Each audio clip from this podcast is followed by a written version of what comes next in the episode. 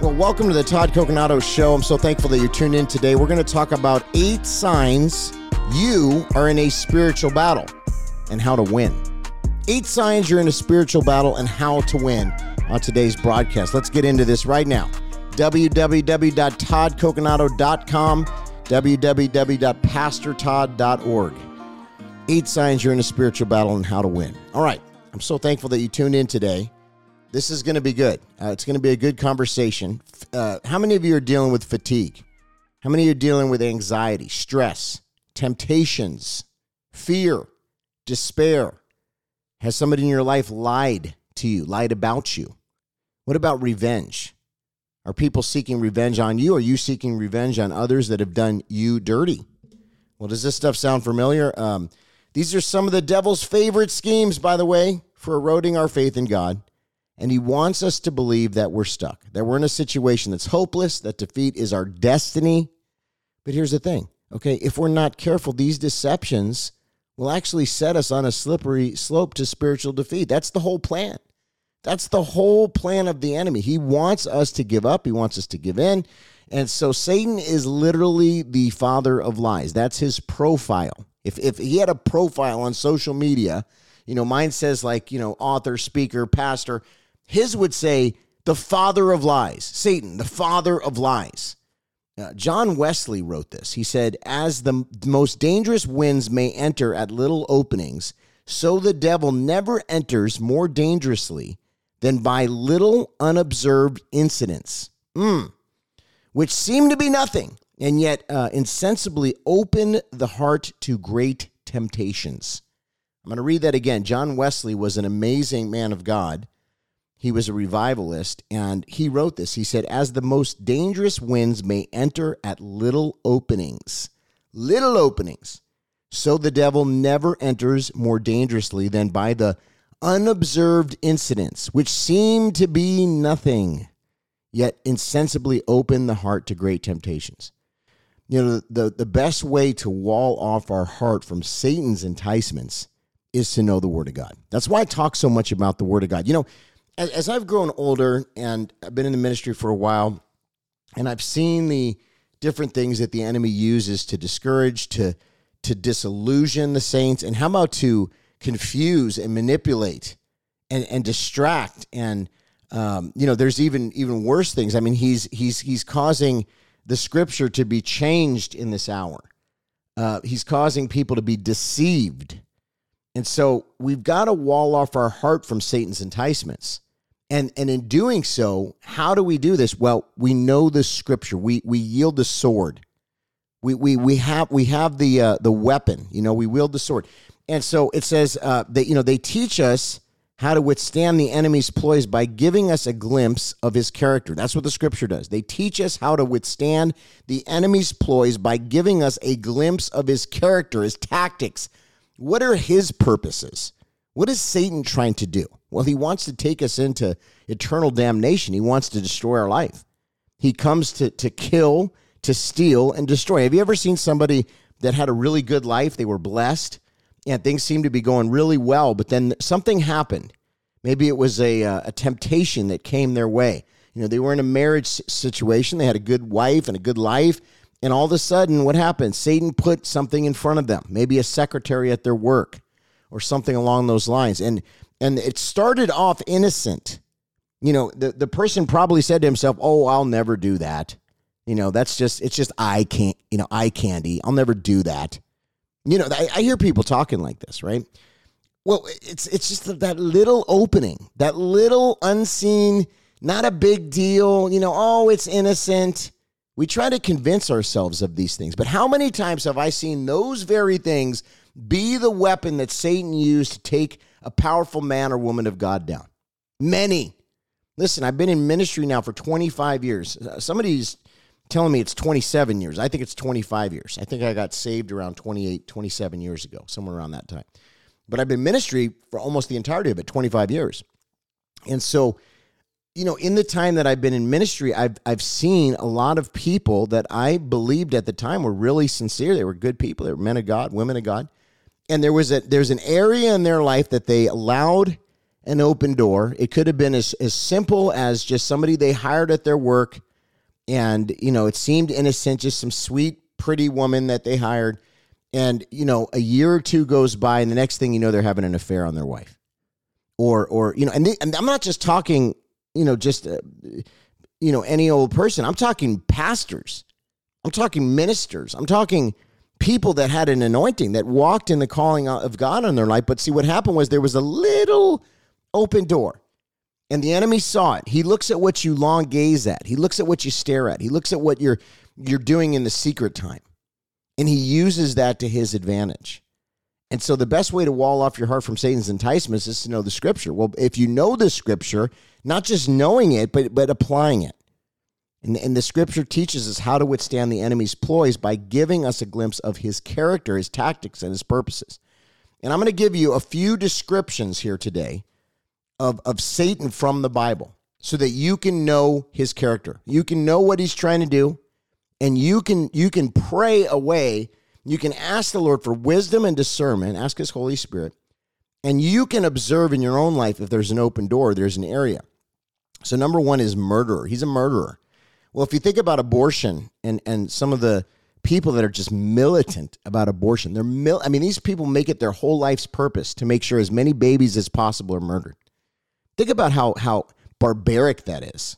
Think about how evil that is if you think about it in, in for what it actually is.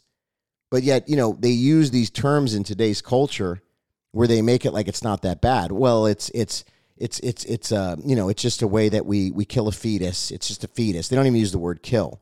it's just a glob of cells. It's not really a human. You know they try to desensitize us on these things. It's murder. It's always been murder. And any pastor that, that doesn't tell you that it's murder, he's not doing his job. She's not doing her job. It's a, it's murder of the innocent. It's been happening since the days of Molech. It's it's literally uh, in the scripture many many times. It's it's so open and in our faces uh, that it's murder. I mean, I don't know how anybody could justify that it's not, but there's people that do. And they say it's a political matter. It's not a political matter, it's a spiritual matter. How in the world would you think this is a political matter? So it, this is why these evil people in this hour that are that are given unto Satan, that are given under the demonic, are pushing the murder of the innocent because the devil is a murderer. Jesus told a group of unbelieving Jews, "You are your father, uh, you are of your father the devil, and and the desires of your father you want to do. He was a murderer from the beginning. That's John 8 44. We should, we should not for any second be surprised that the devil is still pushing murder because in John 8 44, it literally says, You are of your father the devil, and the desires of your father you want to do. He was a murderer from the beginning. So God is a God of life. Satan, Lucifer, the fallen archangel that rebelled, He's a murderer. Okay, what else is Satan? He's a liar. Continuing in John 8 44, Jesus describes Satan's deception. He said, The devil does not stand in truth because there's no truth in him. He doesn't say there's some truth, there's a little bit of truth. He says there's no truth in him. When he speaks a lie, he speaks from his own resources, for he is a liar. And guess what? He's the father of it. He's the father of lies. So we've got to understand. I mean, when somebody's lying about you, they're smearing you, they're they're accusing you. Well, of course, Satan's a liar. He's going to lie about you. So, uh, what else is he? He's a predator. He, you know, if you, if you sit and you listen to some of these things, you think, wow, this is like the whole platform of the far left. I mean, murder of the innocent, uh, lies, you know, that they're they're spreading about people that are trying to save our country, trying to stand for righteousness, you know, if you're an activist, if you're out there standing for our kids, standing for biblical Christianity, you're considered a hate monger, even though uh, pure Christianity is the exact opposite of that. It's God's agape, is his pure love, unconditional love. And yet, what is Satan doing? He's lying. He's saying, no, Christians aren't uh, lovers. You know, they don't they don't love. You know, uh, according to Scripture, which it says we're known by our love, we're known by our fruit, we're known by our love, and love is a fruit of the Spirit Satan is saying, look, we're, we're hate mongers. It's, it's a total flip. It's a total lie from the pit of hell, if you think about it. And so, and then he's a predator. I mean, isn't this what's going on with our kids right now? There's, there's predatory policies and curriculums, and they've, they've changed it from wanting to teach the kids uh, to be astute uh, in our society to be set up for success like they're doing in some other countries. And now it's all it's all social justice stuff. It's i mean it's like half of the curriculum or more is is pushing a lot of the indoctrination. That's why many parents are now pulling their kids out of public schools. Predatory. Satan is predatory according to 1 peter 5 8 it says your adversary the devil walks about like a roaring lion seeking whom he may devour he's a predator so he's a murderer he's a liar he's a predator um, let's continue on. You know, knowing these facts about the enemy, you know, why do we still fall for his traps? It's like, you know, it's so blatant, it's so in our face. If you have any discernment, you would see these things. But often we give in to the distractions. Um, you know, Corrie ten Boom said this. He said, if the devil cannot make us bad, he'll make us busy. Satan creates all sorts of distractions to keep us from studying our Bibles, from attending church. The Bible says, do not forsake the assembling together of the brethren and praying. He'll do anything to keep us from realizing that Jesus already defeated him on the cross, which is in uh, Colossians 2:15. And that we can overcome his schemes. You can overcome his schemes. Oh, sure. Ephesians 6:11. Absolutely. You are meant to be a victor. We come from a position of strength. I always say that.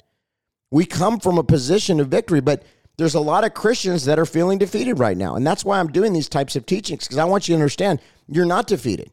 I know the news is bad. I know the world has gone crazy and it's gone off the moral cliff. You know, I see the same things you do. But then I got to remember that the scripture said these things were going to happen. And he also said, look, you know, be a watchman. Issachar anointing, right? Understanding and discerning the times. Overcome his schemes. Ephesians 6:11, look it up. Some struggles have physical solutions. We might reduce our fatigue by getting more rest. I have to do that. In fact, I need to do that this week.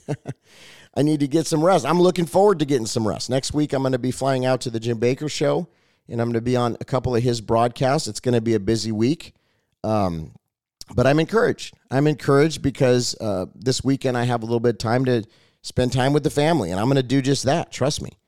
Um, I, I have learned to be more careful and cautious with my schedule. People want to talk at like seven o'clock at night. I say, I'm sorry, this is my family time. Well, it's an emergency, Pastor Todd. If it's an emergency, emergency where it's life or death, yes, I'll take the call. And trust me, that does come through a couple times a month. But but for the most part, I've got to to make sure that I reduce my busyness, and this is very hard because we're in an extremely busy season. I mean, this is the busiest time I've ever had in my life when it comes to ministry. There are so many different things going on. There's so many people reaching out. There's there's so many people in, in deep need, and so I have to. It's a struggle for me. So this is this is something that hits really home for me. I have to reduce my fatigue by getting more rest or improve my spirits by enjoying the company of loved ones. You need to do this too. And there's been a couple people in my life I really appreciate that have been very adamant about pushing this on me. You got to do this, Pastor Todd. You need rest. Pastor Todd, you got to make sure that you're you're spending that quality time with your family. And by the way, I do. I mean, we spend a lot of actually we probably spend more time together than some. Um, because you know I have the opportunity of being with my wife when I travel and different things like that if she comes with me and my daughter and I just love them to death. They're just so sweet and amazing. So I, I I'm thankful that I that I'm able to take the time to do that. But we all need to do that. So if we're not careful, Satan moves. He moves the battle to the spiritual realm. Listen to this. If we're not careful, Satan moves the battle to the spiritual realm. He waits for the moment of weakness and then he tells us we're alone in the struggle. He waits for the moment of weakness and then he tells us we're alone in the struggle. And as worry fills our heart, we wonder how will we ever meet the deadline? How will we restore that relationship? How will we pay these bills with inflation that's through the roof right now? How are we going to pay these bills? I know a lot of people that are exhausting their resources financially. We have to learn how to live within our means, but it's also important we trust God and we and we're givers. You know, that's our insurance policy on our finances. But as worry fills our hearts, we wonder how we're going to meet the deadline, how we're going to restore the relationship, how we're going to pay the bills, and fear and anxiety grow to the point that they seem like unavoidable realities. Unavoidable realities. Fear and anxiety, two weapons of the devil. Fear and anxiety. How many Christians do I, as a pastor, see operating in fear and anxiety? A lot. A lot, friends. Many of you. I get the emails. You're, you're panicked. The, the power grid's going to go out tomorrow, Pastor Todd. Uh, you know, there's going to be a cyber attack this week. Um, you know, we're, we're going to get nuked by Russia. With that, you know, listen, I get it. We're in very perilous times. The Bible said there'd be perilous times. We're in them. We're in them, okay? Wars and rumors of wars. Perilous times will come. The scripture literally tells us this. But s- focus on what's pure, focus on what's righteous, focus on what's holy. I can't control whether if Russia is going to bomb us or not, but what I can control is I can pray. I can pray for wisdom and discernment and protection for my family. Very, very important. Don't let worry fill your heart. Worry does us no good. Many of us are worry warts. We've got to stop. In fact, it's a sin. Do you know it's a sin to worry? It is, because it means we're not trusting the Lord. The Bible says, Trust the Lord with all your heart, lean not on your own understanding. In all your ways, acknowledge Him. He's going to direct your path. Fear and anxiety go to the point that they seem like unavoidable realities, but they're not. Nothing could be further from the truth. We can be confident that he who has begun a good work in us, hear this, will complete it until the day of Jesus Christ. He that has began a good work in us, in you, in me, will complete it until the day the Lord returns. That's Philippians 1 6. Psalm 121 describes God as a helper, a keeper, and the, and the preserver of our soul. He will not allow your foot to be moved. He will not allow your foot to be moved. The Lord shall preserve you from all evil. He shall preserve your soul.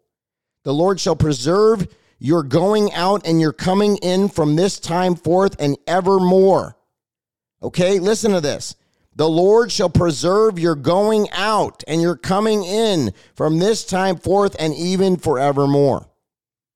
That's Psalm 121 3. God never leaves us helpless. If we're not careful, think about this Satan moves the battle to the spiritual realm.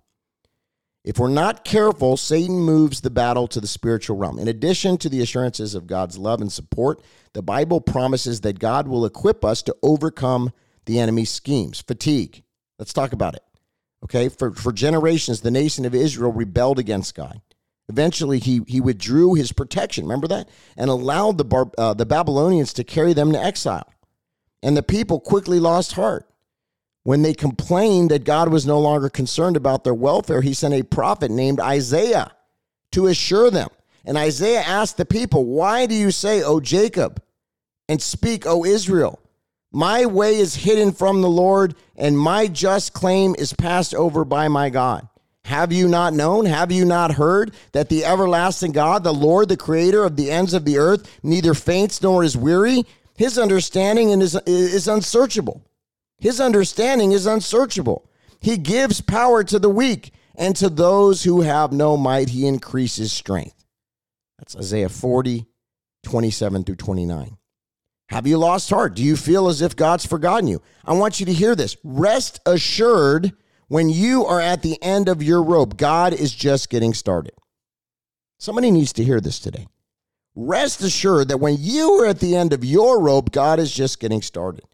Just as he delivered Israel from Babylon, Almighty God will give you the strength to endure your trials. Let's talk about anxiety because a lot of you are dealing with it. Proverbs 12 25 says, Anxiety in the heart of man causes depression, but a good word makes it glad. The apostle Peter offered a good word just before the, uh, the verse that, the, that describes Satan as a prowling lion. I just read it. He said, Humble yourselves under the mighty hand of God, that he may exalt you in due time, casting all your care upon him. For why? Because he cares for you. 1 Peter 5, 6 through 7. What is the key to living in God's presence? Well, it's humility. That's why when, when the you see somebody be prideful, they either need to repent or turn from that, or they're going to fall. Pride comes before a fall. Humility, when we understand that we are powerless to face Satan in our own strength, we begin to grasp the depth of our need for God, and we need Him.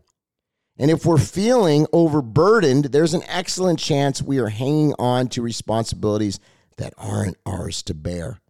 We got to lay it down at the foot of the cross. They belong to God. This battle is, is God's to fight. I'm going to stand. I'm going to do what the scripture says. I'm going to pray fervently.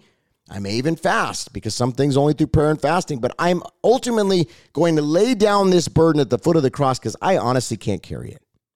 This is what we got to do. Now, this this is also about stress. Let's talk about stress because I know many of you. Listen, I've read some of your emails. Some of you are losing hair because you're so stressed out over your child, over your husband. Listen to this, okay? The Bible does not mention stress, but it has plenty to say about stressful situations. King David was someone who faced many trials. He fought wild animals, a giant, and a, a king as a young man. He was a he was a, a person that fought his lion and his bear. Right later in his life, his own son attempted to assassinate him. Imagine that. And although God did not remove the stressful situations from David's life, he sustained David through them. And that's what he'll do for me and you. And the scripture promises that God will do the same for us. In Psalm 55 22, David wrote, Cast your burden on the Lord, and he shall sustain you. He shall never let the righteous be moved. He shall never permit or let the righteous be moved. You're like a tree that's planted by the water. Our part in the matter is to trust God's promises and to rely on his loving kindness. And when Satan attacks, may we join King David in saying, The Lord is my strength and my shield. My heart trusted in him, and I am helped. Therefore, my heart greatly rejoices, and with my song I will praise him. Psalm 28 7. Listen, let's talk about temptation for a minute here, okay? Temptation, let's talk about it.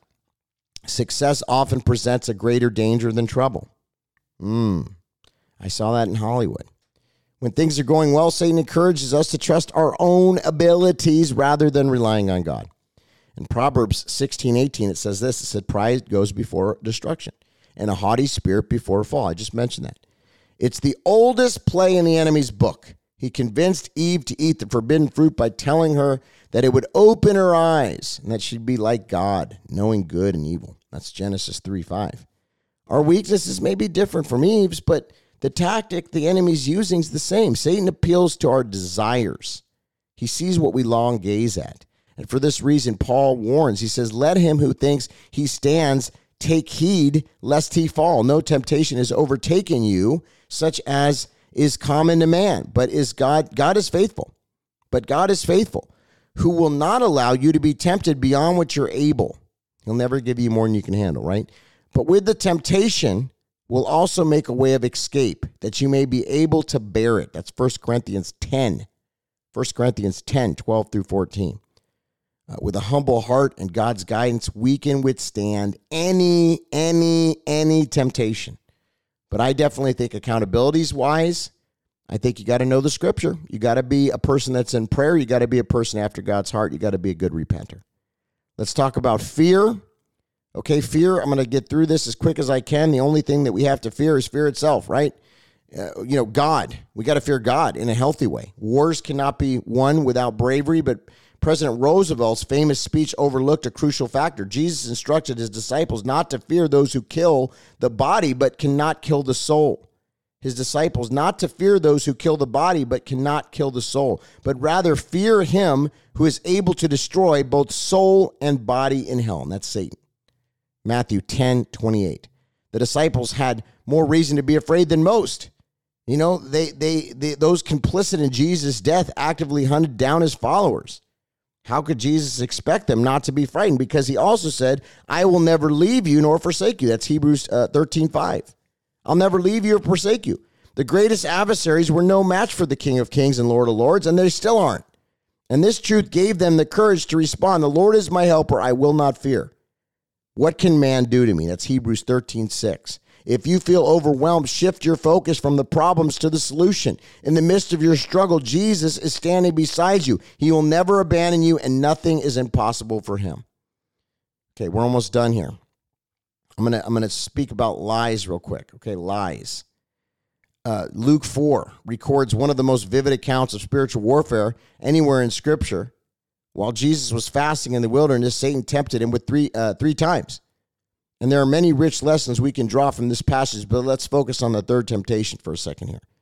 Okay, and this is found in, in verse 9 through 12 in Luke 4. It says, Then he, Satan, brought him, Jesus, unto Jerusalem and set him in the pinnacle of the temple and said to him, If you're the Son of God, throw yourself down from here. For it is written, he shall, not, he shall give his angels charge over you to keep you, and in the hands they shall hear you and bear you up, and lest, you uh, lest you dash your foot against the stone. And Jesus said to him, It has been said, You shall not tempt the Lord your God. Satan's attack began with an assault on Jesus' identity as the Son of God. From there, he tried to erode Jesus' dependence on God. And did you catch that he, uh, what he did next? Satan tempted Jesus by sin by quoting Scripture. This is what's happening right now. People are using Scripture. And while his reaction was accurate, his application was not. Instead of fabricating an out and out lie, Satan attacked Jesus' relationship with the Father and distorted biblical truth. That's what he's doing today. He's distorting biblical truth. And so, listen, our protection is the truth of Scripture. I, I still would love to get through a couple more of these things, but we got to close here. But when spiritual battles mount, Scripture is our first line of defense. It contains the mind of Christ between uh, the two covers. John's gospel says, And the Word, Jesus, became flesh and dwelt among us, and we beheld his glory. The glory as the only begotten Father, full of grace and truth. And it says later on, Jesus told his disciples, I'm the way, the truth, and the life. No one comes to the Father except through me. By, stare, uh, by standing squarely on the truth of who God is and who we are in Christ, we can resist the enemy's attacks. Christ Jesus has already claimed the victory. That's because he has it. And he will not leave us defenseless. In the words of 2 Peter 2 9, it says this it says, The Lord knows how to deliver the godly out of temptations when we walk in the truth, which is God, He is truth, we gain the power to overcome deceptions like fatigue, anxiety, stress, temptation, fear, despair, lies, and revenge. Friends, this, this information is critical, crucial, and important. You are an overcomer in Jesus Christ. God is never going to leave you. He's never going to forsake you. He's with us until the end of the age. I love you. PastorTodd.org. Thank you so much for tuning in to this week's broadcast. PastorTodd.org. We'll see you next week.